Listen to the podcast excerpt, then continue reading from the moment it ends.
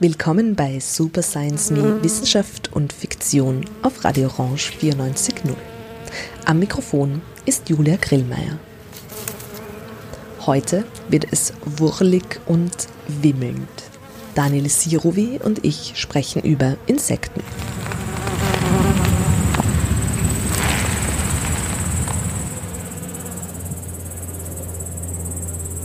Die Wissenschaft hat fast eine Million Insektenarten beschrieben, was sie zu der artenreichsten Klasse der uns bekannten Tiere macht. Aber nicht nur die Biologie interessiert sich für Insekten, es gibt kaum Tierarten, an die mehr Symbolik und kulturelle Bedeutung geknüpft wurde. Wir denken heute darüber nach, wie Ameisen, Bienen, Käfer, Fliegen, Heuschrecken, Kakerlaken, Termiten und Schmetterlinge in Prosa und Poesie vorkommen. Wo tauchen in der Literatur Insekten auf und welche Rolle spielen sie dann? Daniel Sirvi und ich sind erstmals von Büchern ausgegangen, an die und deren insektische Protagonisten wir uns erinnern konnten und haben dann noch gezielt ein paar zusätzliche gelesen. In der kommenden Stunde hört ihr über lächerliche Mücken, vor Eifersucht zerdrückte Tausendfüßer, existenzielle Kakerlaken und Termitenroboter sowie Schwarmintelligenzen. Außerdem hört ihr ein Interview mit Fabienne Collignon, einer britischen Literaturwissenschaftlerin, die über das Insektische, die Insectile, forscht. Beginnen wir aber mit einer, die selbst im städtischen Raum immer wieder um uns herumschwirrt. Zu fliegen. Gibt's noch was zu fliegen? Ich habe gerade das Plinius zu fliegen. Ah, ja. Plinius hat glaube ich auch kaum zu fliegen.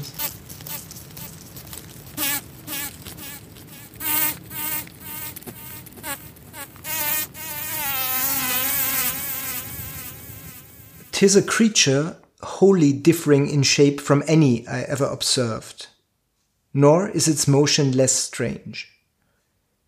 It has a very large head in proportion to its body, all covered with a shell, like other testaceous animals, but it differs in this that it has, up and down several parts of it, several tufts of hairs or bristles. It has two horns, which seemed almost like the horns of an ox inverted, and, as near as I could guess, hollow.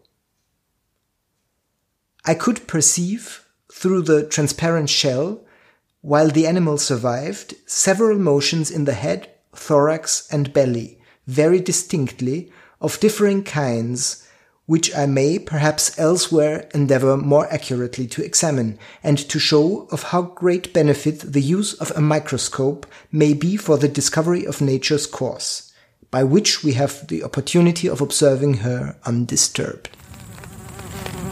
Also der Ochse ist eine Fliege. Der, oder eine Mücke. Äh, die Überschrift ist The Water Insect or Gnat. Also es ist eine Larve wahrscheinlich einer, einer Mücke. Von? Von Robert Hooke aus der Mikrographia äh, 1664. 1664. Das also heißt das, frühe Mikroskopie. Das ist, äh, soweit ich äh, weiß, der Punkt, wo Mikroskopie sozusagen äh, einigermaßen zentral wird. Und also im 17. Jahrhundert halt. Also davor ist ganz interessant. Da gibt's Beobachtungen schon im 16. Jahrhundert. Also vor kurzem ist erschienen ein Buch namens Insect Artifice, Nature and Art in the Dutch Revolt von Marisa Ann Bass und die äh, schreibt über den Künstler, äh, einen, einen flämischen Künstler, der dann äh, am, am Wiener Hof auch äh, später war und in seiner deutschen Namensfassung Georg Hufnagel heißt, von 1542 bis 1600 gelebt und der sich in äh, einer Zeit, die politisch sehr schwierig war, äh, vor allem beschäftigt hat mit einer Darstellung der vier Elemente. Also das sind äh, handschriftliche, äh, sehr aufwendige Grafiken, Zeichnungen auf Pergament. Das reicht von, äh, von Eulen bis hin zu Elefanten und hat auch einen Teil, wo es um das Feuer geht, also das Element Feuer und dem Feuer zugeordnet sind halt in erster Linie Insekten und äh, verwandte Tiere. Und Bei Hufnagel ist es noch so, dass er sehr stark arbeitet mit Sinnsprüchen aus der Überlieferung, also humanistischen antiken Überlieferungen, vor allem äh, den, den Adagia von Erasmus von Rotterdam und ähnlichen äh, Dingen, äh, die er dann immer anwendet auf seine Insekten äh, und anderen Tiere. Aber die Darstellung der Insekten selber äh, ist sehr detailliert und sehr realistisch. Also im Sinn von, da gibt's Schatten, da gibt's, also das ist nicht nur eine symbolische Darstellung, sondern es sollen Tiere sein. Es gibt tatsächlich auch äh, Libellendarstellungen, wo echte Libellenflügel aufgeklebt sind. Und was sind das für Sinnsprüche? Also das, das sind die ganzen klassischen, also vom Fleiß der Bienen und ähnliche Dinge, also äh, Merksprüche, wie man sich einfach äh, vorstellen kann, was mit Bienen beispielsweise assoziiert ist, was mit Schmetterlingen assoziiert ist und so weiter. In Insect Life 2019 erschienen, schreibt Marissa Bass also über den flämischen Maler Joris Hofnagel, der im 16. Jahrhundert gelebt hat und sehr viele Insekten sehr detailgetreu gemalt hat. Trotzdem stehen hier noch symbolische Beschreibungen im Vordergrund. Aber das ändert sich später. Und mit Mikroskopie ändert sich alles. Mit Mikroskopie ändert sich, äh, nehme ich an, alles. Äh, Bei den Insektenforscherinnen.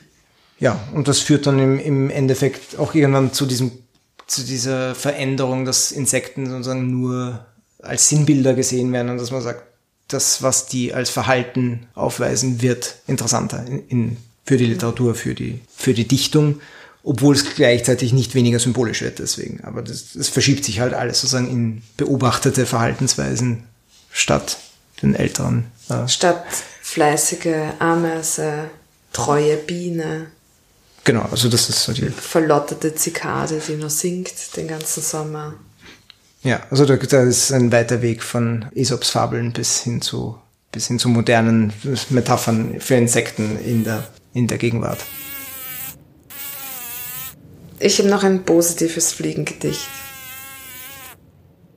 Und doch, nach langer Winterszeit beim ersten Frühlingssuchen, da hat sie mich doch stets gefreut, die Fliege auf dem Kuchen.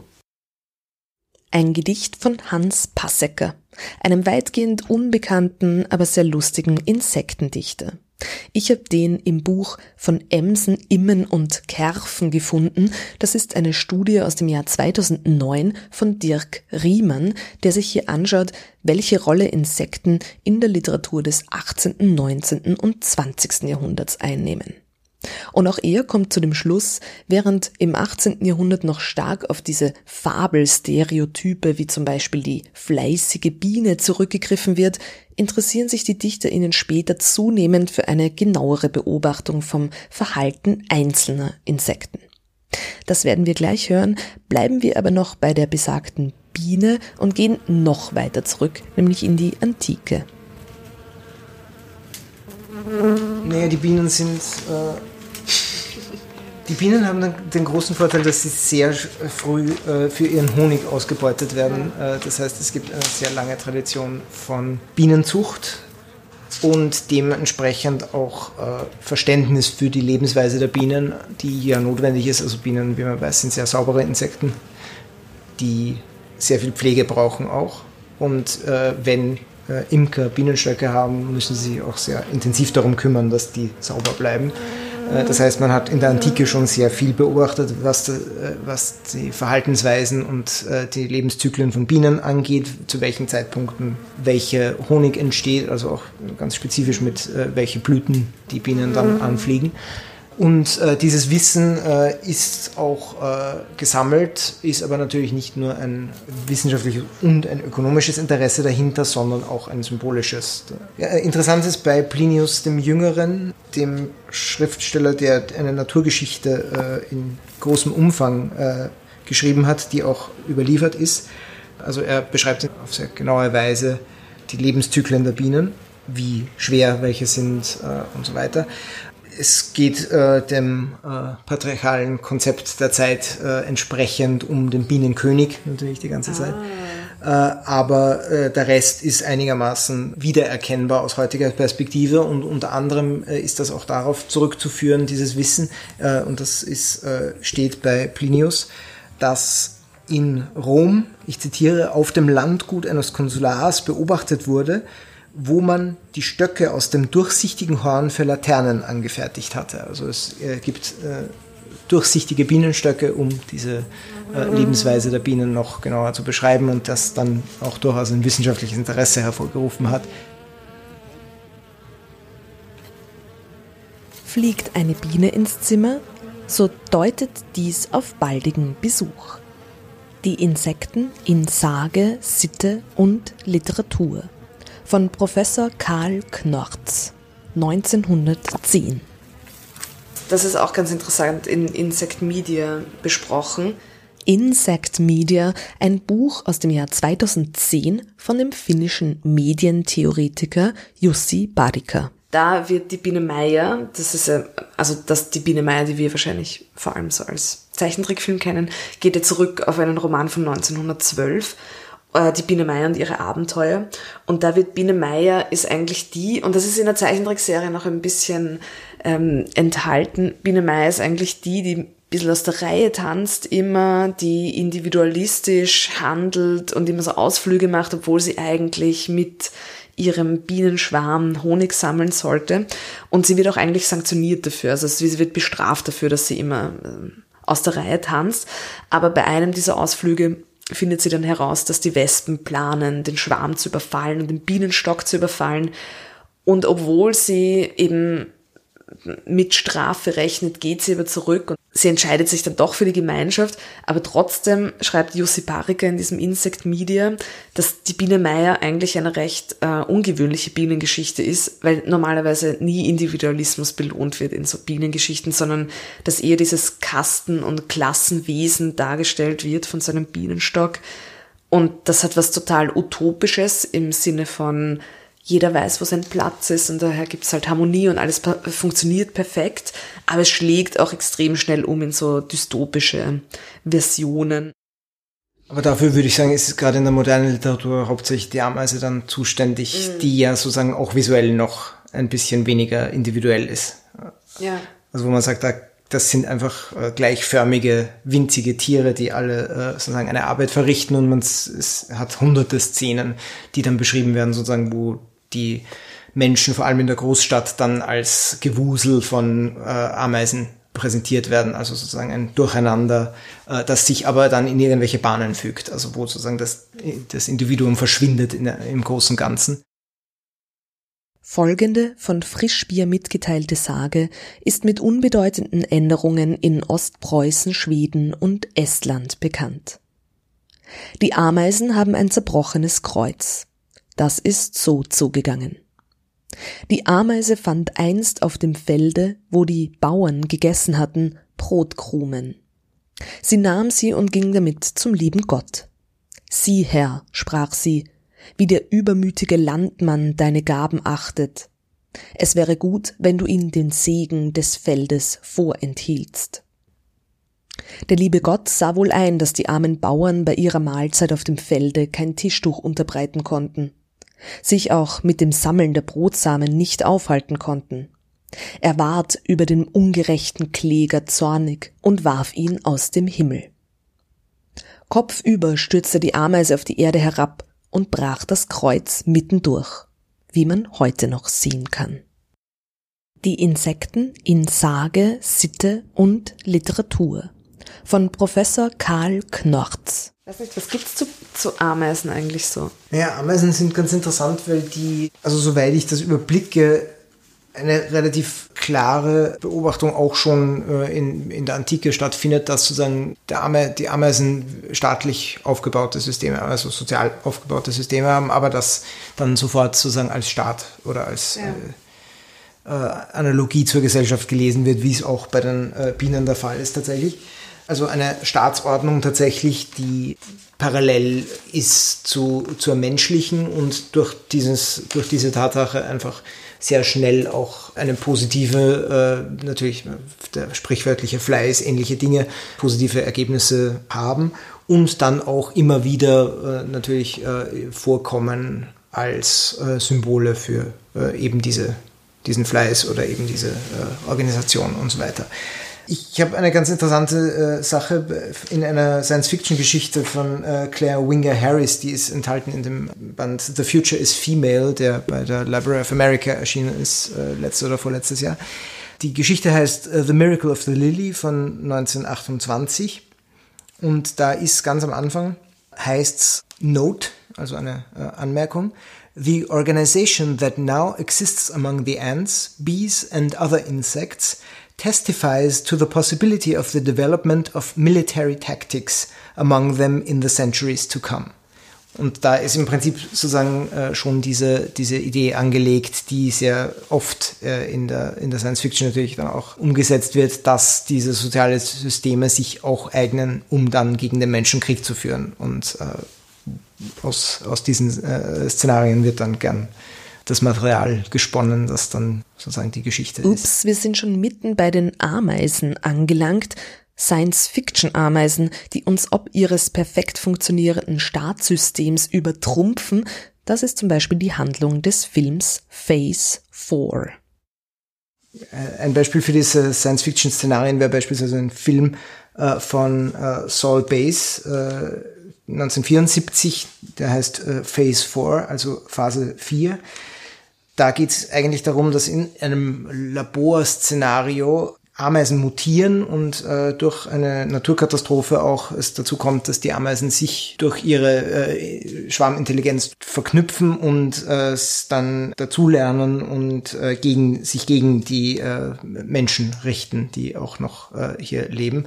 Und das ist sozusagen ein sehr minimalistischer, dystopischer Film, der tatsächlich mit Ameisen arbeitet und die dann äh, in Großaufnahmen äh, bringt die meiste Zeit und mit äh, Mikroobjektiven filmt und äh, eine sehr äh, eindrückliche Sache ist und eben auch in diese, in diese Richtung geht.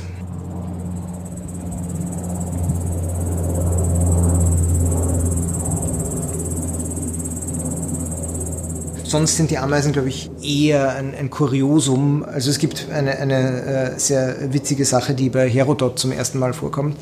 Äh, also beim Historiker Herodot und dann in der Spätantike auch in, den, in diesen sehr umfangreichen äh, Kompilationen äh, wundersamer Fakten, beispielsweise von Elian, vorkommen. Und zwar, dass es in Indien Ameisen geben soll, die, wie Elian schreibt, die Größe eines Wolfs haben sollen. Und interessant und gefährlich für den Menschen wird es nur, weil diese Ameisen in Indien Gold sammeln und natürlich äh, allein deswegen ein Interesse, man ein Interesse dann hat, diese Amazon, diesen Amazon-Bau dann auszuräumen, wo das ganze Gold drinnen ist, aber das ist eine sehr gefährliche äh, Unternehmung, wie es heißt, äh, denn die Ameisen sind sehr schnell und man kann ihnen mit den Kamelen kaum davon reiten. Die Ameise ist auch eine Wetterprophetin. Wenn die Ameisen sich verkriechen, werden wir Regen kriechen, sagt man in der Pfalz. Die Ameise ist auch zauberkräftig. Wer in Ostpennsylvanien die Schwindsucht hat, uriniert vor Sonnenaufgang unbekleidet und ungegessen in ein Gefäß, kocht ein Ei darin, sticht mit einer Gabel kleine Löcher hinein und wirft es dann in einen Ameisenhaufen. Sobald das Ei verfault ist, bessert sich der Gesundheitszustand des Patienten. Die Insekten in Sage, Sitte und Literatur von Professor Karl Knorz. In anderer Hinsicht ist es wahrscheinlich eben, dass die Ameisen als äh, Organisationsstruktur mit den Bienen äh, gleichgesetzt bzw. kontrastiert werden. Also das ist eine sehr häufige Sache. Also da ist natürlich auch ganz viel in diesem Insect Media von äh, Jussi Barike. Und der beschreibt da auch natürlich, die Ameisen sind oft so die ersten Beobachtungen finden an Ameisenbauten statt, wo dann sowas wie Schwarmintelligenz beschrieben wird. Oder überhaupt Interesse an, an Schwarm, also sie nennen das noch nicht Schwarmintelligenz, aber da kommt dann sehr eng in Verknüpfung mit dieser Schwarmintelligenz in den 1920ern dieser Begriff vom Superorganismus auf. Der taucht das erste Mal in den Zehnerjahren auf bei William Morton Wheeler, der eben sein Buch schreibt, The Ant Colony as an Organism.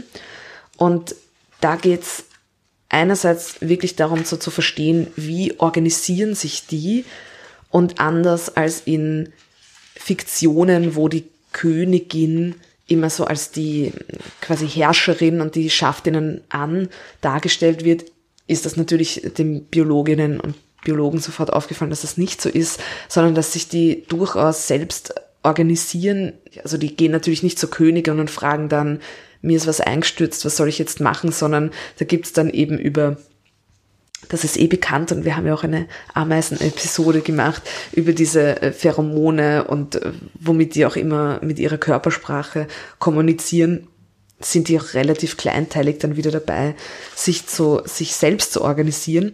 Und dieser William Morton Wheeler hat dann in den Zehnerjahren eben diesen Superorganismus-Begriff geprägt und der war, wie eigentlich ganz viele auch von diesen Naturforschern, die sich vor allem Sozialinsekten angeschaut haben, war eigentlich aus, nicht nur darauf Ameisen biologisch zu beschreiben, sondern eben auch so auf eine bisschen holistischere Philosophie. Also da ging es auch ganz viel um so emergent behavior. Wie entsteht überhaupt irgendeine, irgendeine Handlung von diesen Ameisen und irgendein Verhalten von diesen Ameisen? Und der hat auch so versucht, anhand dieser Ameisen dann eigentlich so eine, so eine dualistische Philosophie äh, zu, zu überwinden. Also, dass man entweder sagt, wir haben freien Willen oder wir sind, alles ist determiniert, alles ist schon vorbestimmt, aber auch diese Idee, ganz mechanistisch, wir, wir funktionieren wie Maschinen oder ganz Vitalismus, heißt, es ist eben überhaupt keine Regelung, sondern alles entsteht immer aus sich selber. Und die Ameisen waren und dieser Superorganismus war da für ihn auch so eine, eine Idee, da so einen Mittelweg zu beschreiben, eigentlich zwischen, es gibt keine Ordnung, aber es gibt eine Ordnung und die ist extrem dynamisch. Auch da ist immer schon so ein philosophischer Blick eigentlich drauf. Also die Ameisen sind, obwohl sie hier ganz wissenschaftlich biologisch untersucht werden, auch immer gleich so ein Blick auf, was machen wir hier eigentlich und machen wir hier nicht zu viel kaputt mit dem, wie wir leben.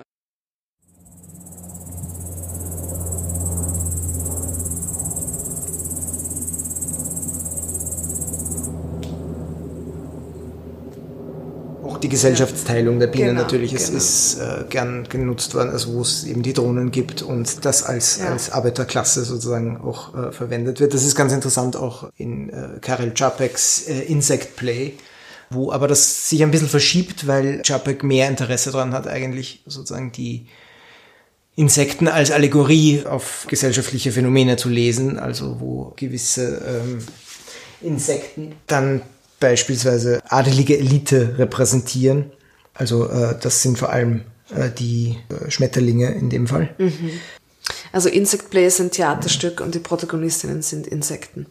Und das ja. wurde auch tatsächlich so aufgeführt. Also Čapek, äh, einer der wesentlichen Figuren der tschechischen Literatur des 20. Jahrhunderts, der 1921 gemeinsam mit seinem Bruder, glaube ich, das Insect Play eben geschrieben hat, also das Insektenstück und äh, das, da kommt ein Beobachter, kommt in eine Welt von Insekten und äh, beobachtet zuerst die Schmetterlinge, die so ein bisschen eine äh, adelige, etwas äh, dekadente Gesellschaft äh, repräsentieren, äh, geht dann weiter in einen Bereich äh, von äh, einem äh, sehr klassischen Bürgertum, das durch Käfer repräsentiert ist und wieder die, äh, wie wir sie schon hatten, äh, die Mistkäfer vor allem. Mhm. Und äh, wo auch äh, sich Alltagsdramen dann ereignen zwischen, äh, äh, zwischen Grillen und äh, Mistkäfern und anderen äh, Insekten.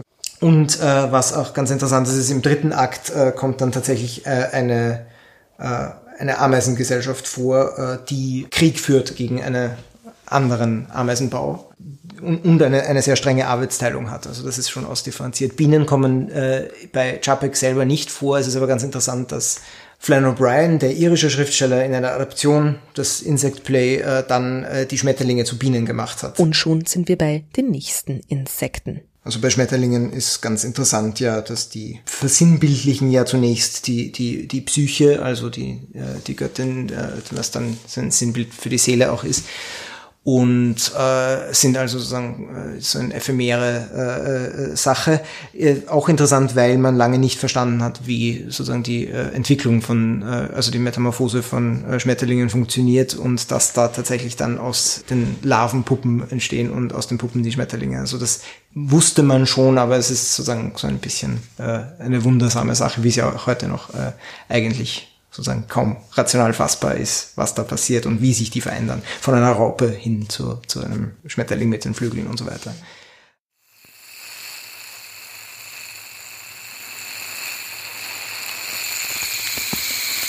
Apropos Metamorphose.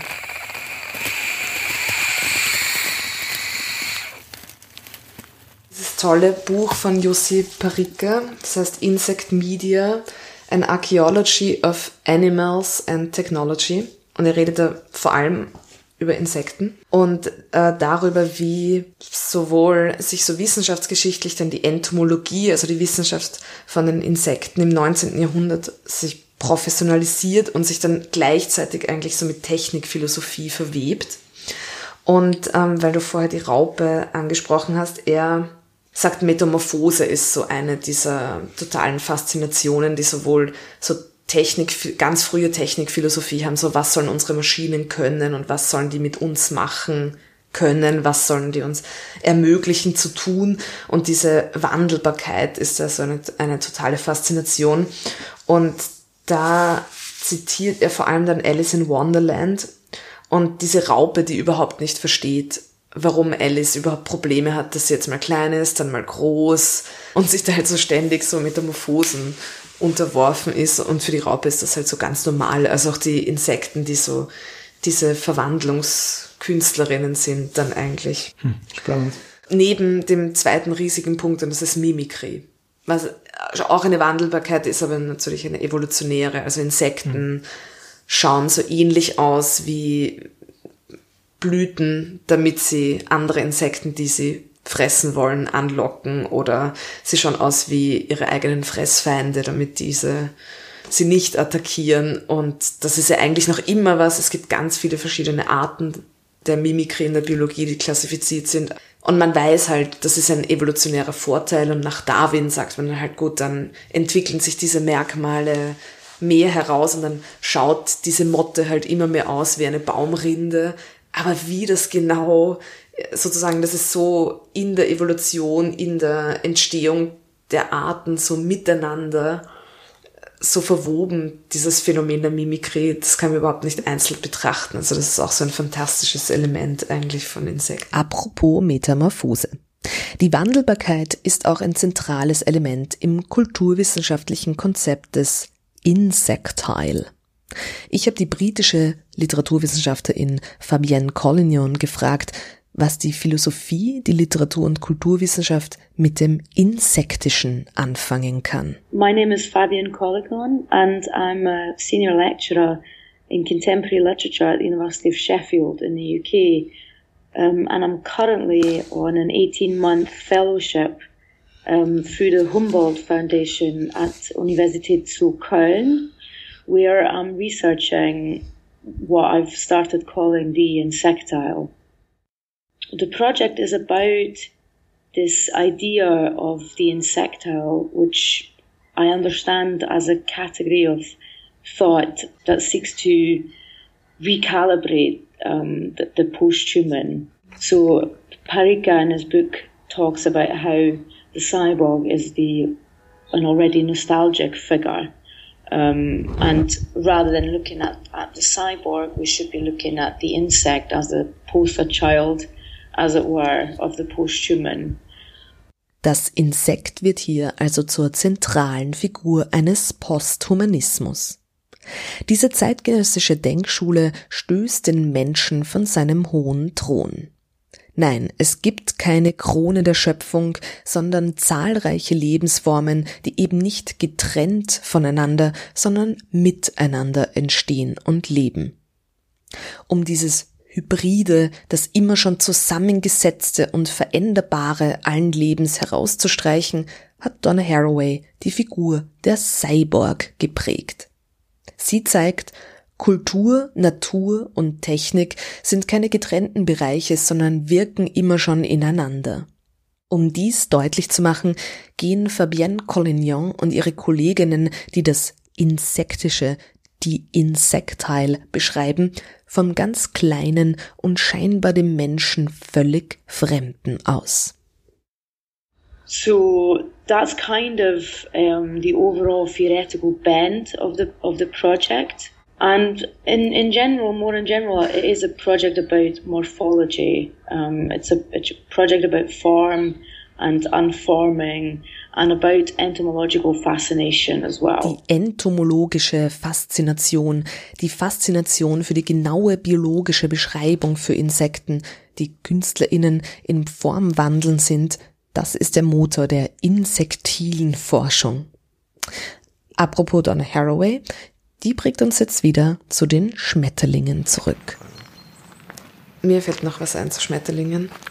Und zwar aber was zeitgenössisches, das auch so zwischen Literatur und Philosophie angesiedelt ist, nämlich die Camille-Stories von Donna Haraway. Das ist das letzte Kapitel in ihrem Buch Staying with the Trouble, Unruhig bleiben in, in der deutschen Übersetzung. Das ist im amerikanischen Original 2016 erschienen. Und die, das letzte Kapitel, also in dem ganzen Buch, auf Super Science Me war das eh schon, eh schon sehr oft, weil es ähm, ein sehr tolles Buch ist. Ähm, in dem ganzen Buch geht es eigentlich darüber, wie so zeitgenössische Philosophie und Umweltaktivismus und auch Kunst und Literatur, die versucht, äh, quasi die Welt unter Gesichtspunkten zu sehen oder, oder neu zu sehen, so dass man sie ein bisschen weniger zerstörerisch bewohnen kann, wie die ineinander gehen können und was da ähm, sozusagen sich gegenseitig helfen kann, was da für Synergien sich sich ergeben können. Und ein großer Punkt ist dann so dieses Geschichtenerzählen, eben, dass wir, wir brauchen neue Geschichten, das eigentlich bei Donna Haraway eh schon auch in ihren früheren Texten immer dabei ist, seit dem Cyborg Manifesto, wo es so um so Neudeutungen und Umdeutungen geht von so Figuren. Und die, das allerletzte Kapitel, eben diese Camille-Stories, ist eine Kurzgeschichte, aber gleichzeitig erzählt die auch den Rahmen, in dem sie entstanden ist. Nämlich ist das ein kollektives Schreibprojekt, das Donna Haraway gemeinsam gestartet hat mit Vincian Desprez und mit Fabrizio Terranova. Und sie haben die Aufgabe bekommen, in so einem Schreibworkshop ein Baby durch fünf Generationen zu bringen. Und sie sagt, das ist ja schon ein Wahnsinn zur heutigen Zeit, die voll ist mit Umweltkatastrophen, sich fünf Generationen zu überlegen. Und sie nehmen dann eine Figur her, nämlich die Camille, und schreiben die Camille eins bis fünf und ähm, Camille lebt in einer Welt, die viel kleingliedriger ist, sozusagen wieder von Gesellschaftssystemen. Alternativ zu großen Städten haben sich Menschen wieder in so kleineren Gemeinschaften zusammengefunden und äh, praktizieren eben so alternative Lebe Lebensweisen, sind aber gleichzeitig hochtechnologisch noch immer, weil sie Biotechnologie verwenden. Und zwar haben sie die Idee, sich mit der Umwelt in einer neuen Weise in Beziehung zu setzen. Und zwar gibt's Symbionten. Und Camille 1 ist einer der ersten Symbionten.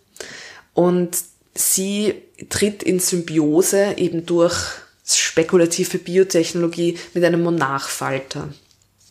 Und Monarchfalter sind diese wunderschönen schwarz-orangen Schmetterlinge oder Falter, die ähm, auch so durch Amerika ziehen. Also da gibt's dann diesen Zug von Monarchfaltern das ist ein totales Spektakel. Aber die sind auch extrem vom Aussterben bedroht. Und Camille 1 wird dann immer mehr zum Monarchfalter und von Camille 1 zu Camille 2 bis zur Camille 5 wird diese Symbiose immer, immer konkreter. So, sie fühlt auf einmal ganz anders, weil sie hat eben Fühler, ihre Haut hat andere Pigmente und kann sich auch eben verändern. Diese Veränderbarkeit ist halt auch so herausgestrichen. Und sie hat, verändert sich halt vollkommen in ihrer Wahrnehmung.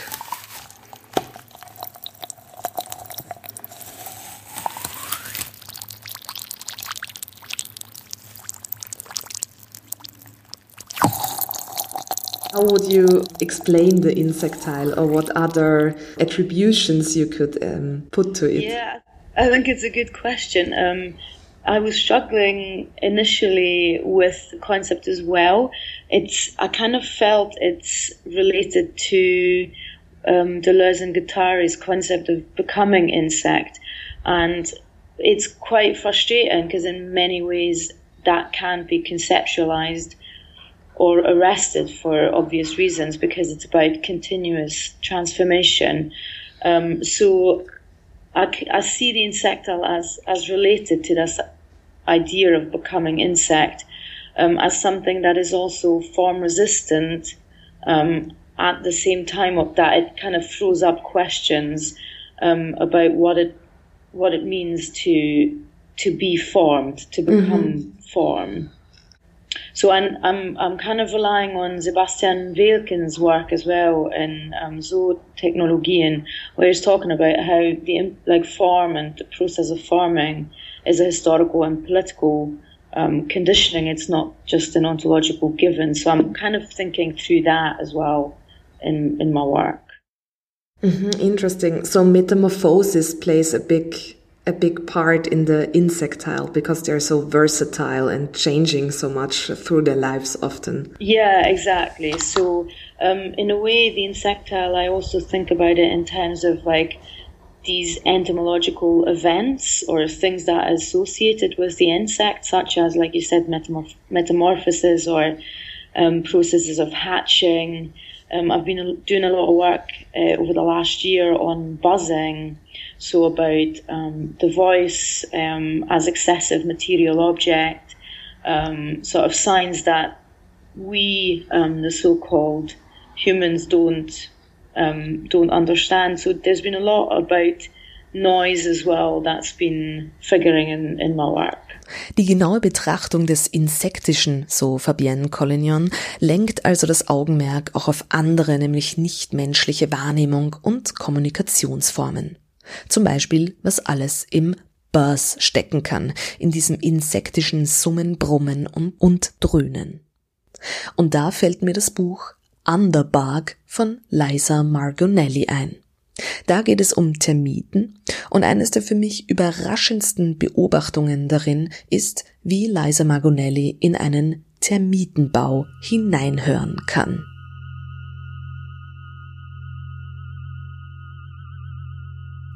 When Rupert got a sound engineer to put sensitive microphones in a mount, they discovered not the silence I feel near a mount, but a roar. I put on the headphones to listen and immediately felt discombobulated, like when I'm in a subway station with horrible acoustics and trains are screeching through, only worse. My ears were overwhelmed by a record of crackling, sparkling, ripping, and intermittent clapping. Behind this, like a timpani drum, there was a wave like roar which was occasionally washed by another different roar that could be compared to a splash. None of the sounds made any sense to me.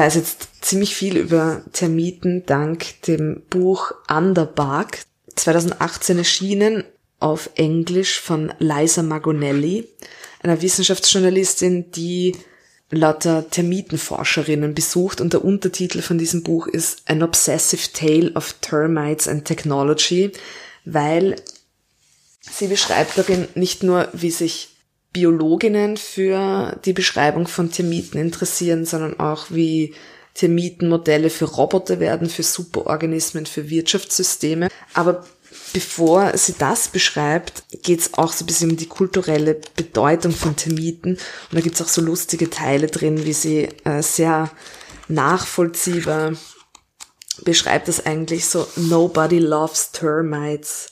Even though other social insects such as ants and bees are admired for their organization, thrift and industry, parents dress their children in bee costumes, ant stars in movies and video games, but termites are never more than crude cartoons on the side of the exterminators vans. Also das stimmt natürlich so kulturell. Termiten sind soziale Insekten, genauso wie Ameisen und Bienen. Aber anders wie bei Ameisen und Bienen, wo man beschreibt, wie tolle komplexe Systeme die bauen, fällt einem bei Termitnehmen oder Kammerjäger ein. Und sie fährt zum Beispiel, Liza Margonelli fährt zum Beispiel nach Australien und gräbt dann diese Termiten aus und schaut, wie, wie die Biologinnen sich die anschauen und eben äh, diese Evolutionsgeschichte beschreiben. Aber sie fährt auch zu so Leuten hin, die tatsächlich Termitenroboter bauen und die deshalb so Verhaltensexperimente mit Termiten machen, wie zum Beispiel man schaut, wie die Ordnung kreieren weil das versteht man auch noch nicht ganz. Und Termiten haben extrem arge Ordnungssysteme in ihren Bauten und man weiß auch, die richten sich teilweise nach dem Magnetfeld aus, die wissen ganz genau, wo oben und unten ist und bauen, obwohl die eben keine zentrale Intelligenz haben, bauen extremst verschachtelte Bauten, die Belüftungssysteme zum Beispiel haben. Und da weiß man auch noch nicht genau, wie das funktioniert. Also man kennt eh diese, diese Bilder, wo Zement, schnell härtender Zement in so einen Termitenbau reingeschüttet wird und dann kommt dieses extrem arge Rhizom an die Oberfläche, wenn man das wieder rausgräbt. Ähm, das beschreibt sie da auch. Das machen Leute tatsächlich nach wie vor, um zu schauen, wie groß diese Bauten sind. Aber man kann die inzwischen auch im Labor beobachten, weil man die Bedingungen herstellen kann oder eben in so Glaskästen. Und diese Termiten, sie beschreibt da ähm, einerseits eben, wie diese Roboter gebaut werden, die extrem fragil sind, ständig repariert werden müssen und die Forscherinnen sind immer ganz begeistert, wenn es überhaupt irgendwie funktioniert und trotzdem, sobald die irgendwo auftauchen, äh, wird über Maßkolonialisierung geredet und Robot Uprising, also dass uns jetzt Roboter ersetzen werden und so. Also die haben auch ständig mit dieser Idee, so eine Schwarmintelligenz tatsächlich effizient zu Robotern zu machen, ist immer total äh, mit auch so, der Mensch wird ausgelöscht, Fantasien verbunden. Also das beschreibt auch Liza Margonelli sehr, sehr lustig und sehr treffend eigentlich.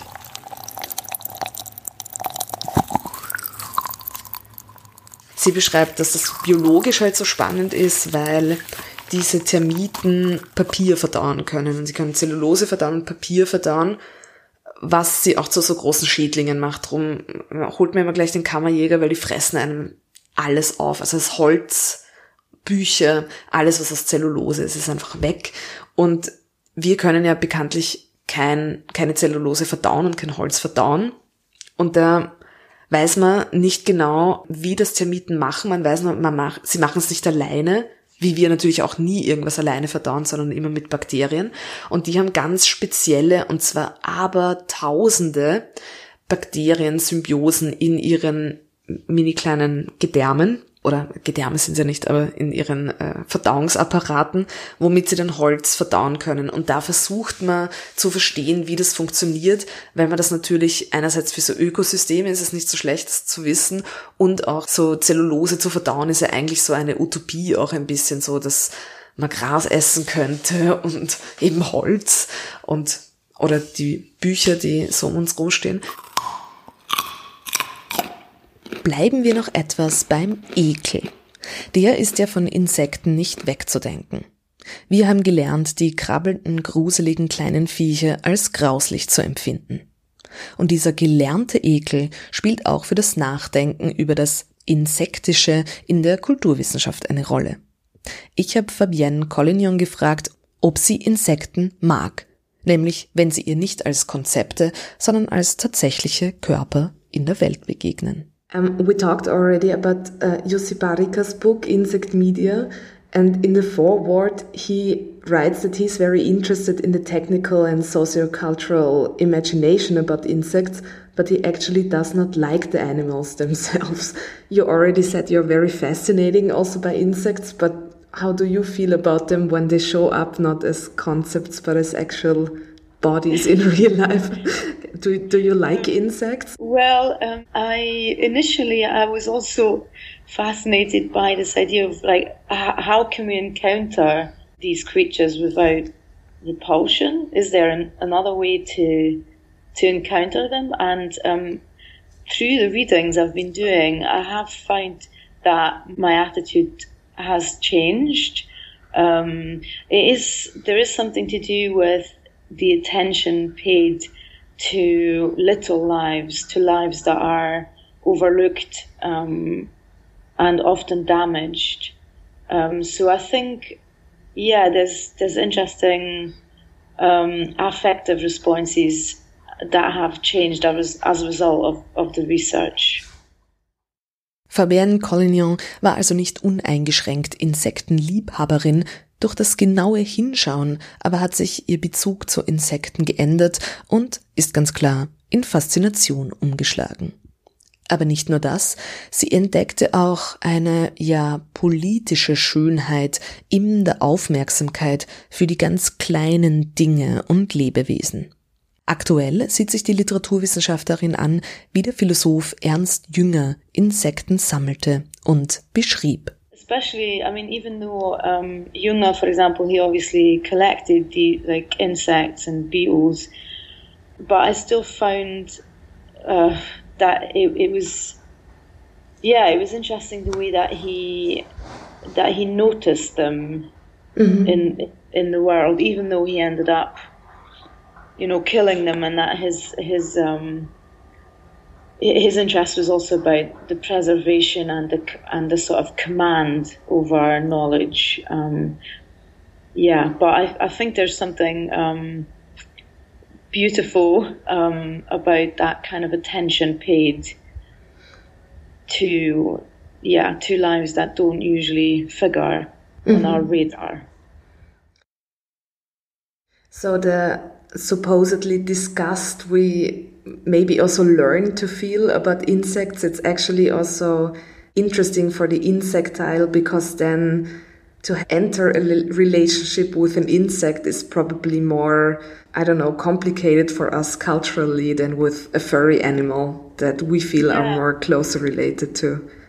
Yeah, absolutely. I'm always thinking of that line, the ideological production of cuteness, and that just doesn't work in relation to insects because, like you said, it, we are not taught to respond in that manner to to the insect. Um, it, it, seems more that we're coded um, to respond in disgust or to recoil from them, you know, because, yeah, there's, there's also interesting work done on, on the face. Um, Levinas, and who obviously says that ethical relations come when we're face to face with the other, but um, it's I think it's interesting to think about the face in relation to the insect. Often it's said that insects don't have faces or are impassively faced, which is, you know, why these ethical responses can't come into being. But I think that there's other ways to think ethical relations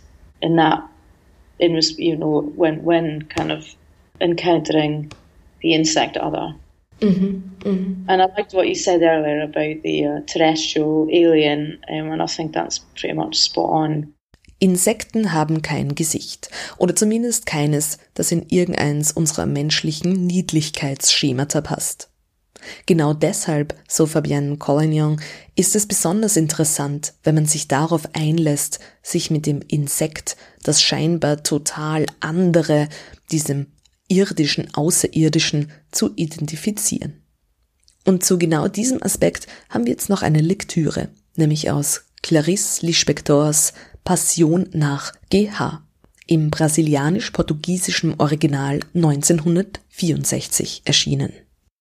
Da gibt's eine Episode, wo sie, also die Protagonistin des Buches, eine Küchenschabe zerklatscht in einer Kastentür. Und wie so oft bei Lispector ist es nicht nur so, ah, ah, sie hat jetzt das Viech zerschlagen und dann ist wieder Business as usual, sondern sie ist einerseits so erschrocken von dieser Küchenschabe und dann auch von ihrer Reaktion, dieses Tier getötet zu haben.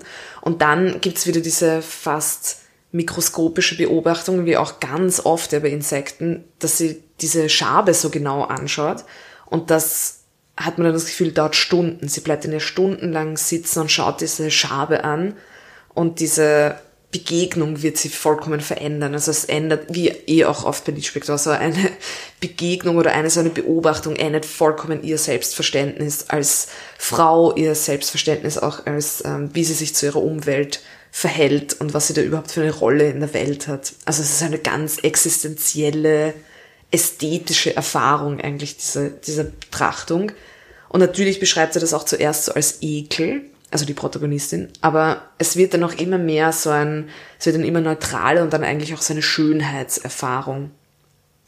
Und das ist äh, so interessanter noch aufgenommen worden von Hélène Sixou, die französische Theoretikerin. Also eines ihrer bekanntesten Konzepte ist diese äh, Écriture féminine, also die Idee, dass es ein spezifisch weibliches Schreiben gibt, die sehr wichtig war im Feminismus, aber gleichzeitig auch extrem streitbar, weil man natürlich auch wegkommen will von so Zuschreibungen von Weiblichkeit, die sehr schnell dann auch wieder Stereotype haben, die sehr schnell wieder an den Körper gebunden ist, der sich reproduzieren kann und so weiter.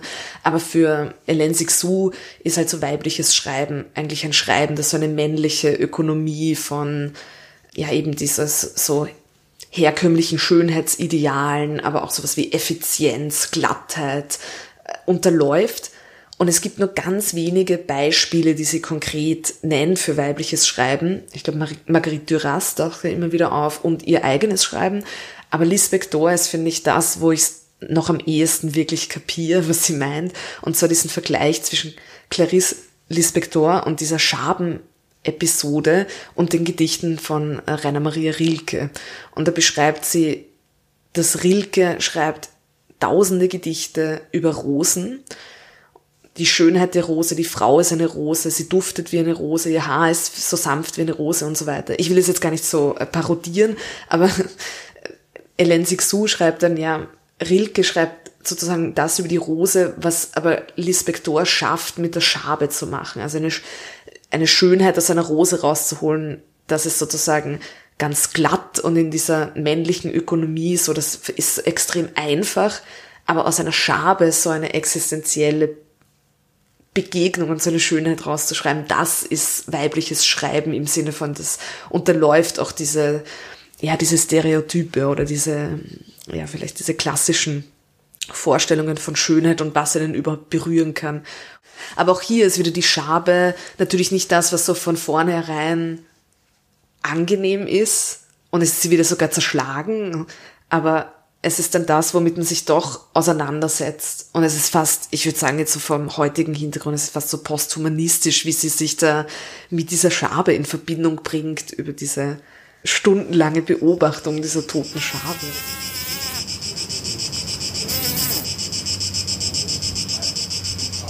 Was gibt es zu Käfern? Ah, Käfer sind schon interessant. Käfer, glaube ich, haben ein bisschen mehr Individualität irgendwie als, als, als andere Insekten. Also vielleicht auch natürlich dann durch sowas wie, wie Kafkas Verwandlung, wo Gregor Samsa ja ein Käfer ist, der Menschengröße hat. Also er mhm. verwandelt sich ja nicht in einen, in einen winzigen Käfer, sondern er verwandelt sich in einen Käfer, der nicht zu übersehen ist. Also Sind die eher so die Good Guys? Mhm. Ja, vielleicht auch, weil sie so ein bisschen abgeschlossen sind, weil die Flügel sind unsichtbar mit den ja. Flügeldecken, die rundherum sind. Das ist alles sehr, sehr eingeschlagen, bunt, glänzend, schillernd. Es ist trotzdem, glaube ich, auch dieses, dieses Unverständnis gegenüber, was diese, diese Tiere ausmacht. Tut Gleiches in der Abendstille, am Wiesenhange eine Grille, so stört kein Fettduft das Gemüt. Sie grillt sich nur ein Liebeslied. Hans Passecke. Man entdeckt vor allem Insekten, wo man sie nicht vermutet. Also mir ist das äh, vor ein paar Tagen erst eingefallen, dass äh, auch ja, der Protagonist von James Joyce's Finnegan's Wake, diesem großen, fast unverständlichen Roman äh, Earwicker heißt. Und Earwig auf Englisch ist ja der Ohrenschliefer.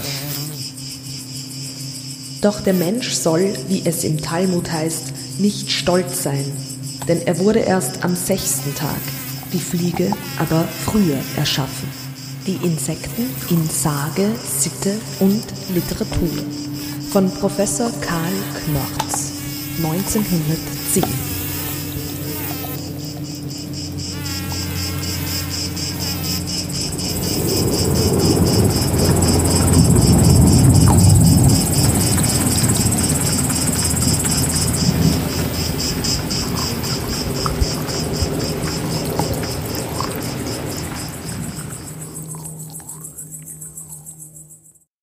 there's something about the smallness again that I find really compelling as well.